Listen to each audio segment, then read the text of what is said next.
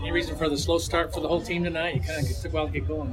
No, I mean, everyone, had to get in their, their mojo and stuff, and it just took a little time. But I'm proud of the way we played, and I'm proud of how we finished.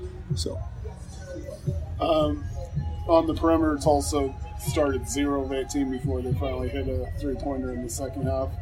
Was that a combination of good defense from you guys, poor shooting from them, or do you feel like your defense really kind of set the tone there? We've been really working on our defense and working on our, being in the spot and in the right place at the right time. And, I think it really paid off tonight. So.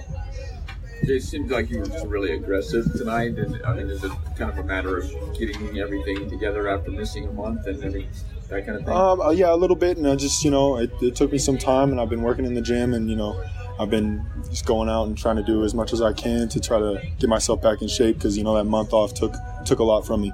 So. For the team overall, you guys, you struggled a little bit out in the tournament, but you think you're turning around right now for you?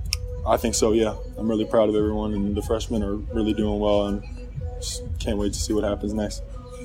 How's the chemistry coming together on the court?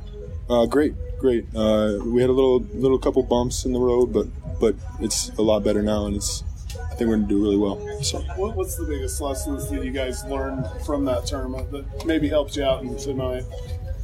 Just we need to keep staying in the game. We can't give up when we're down 5 or down 10 or. We just need to keep pushing and keep grinding. Good job, Coach. Yeah. Thank you. Played a lot of zone tonight.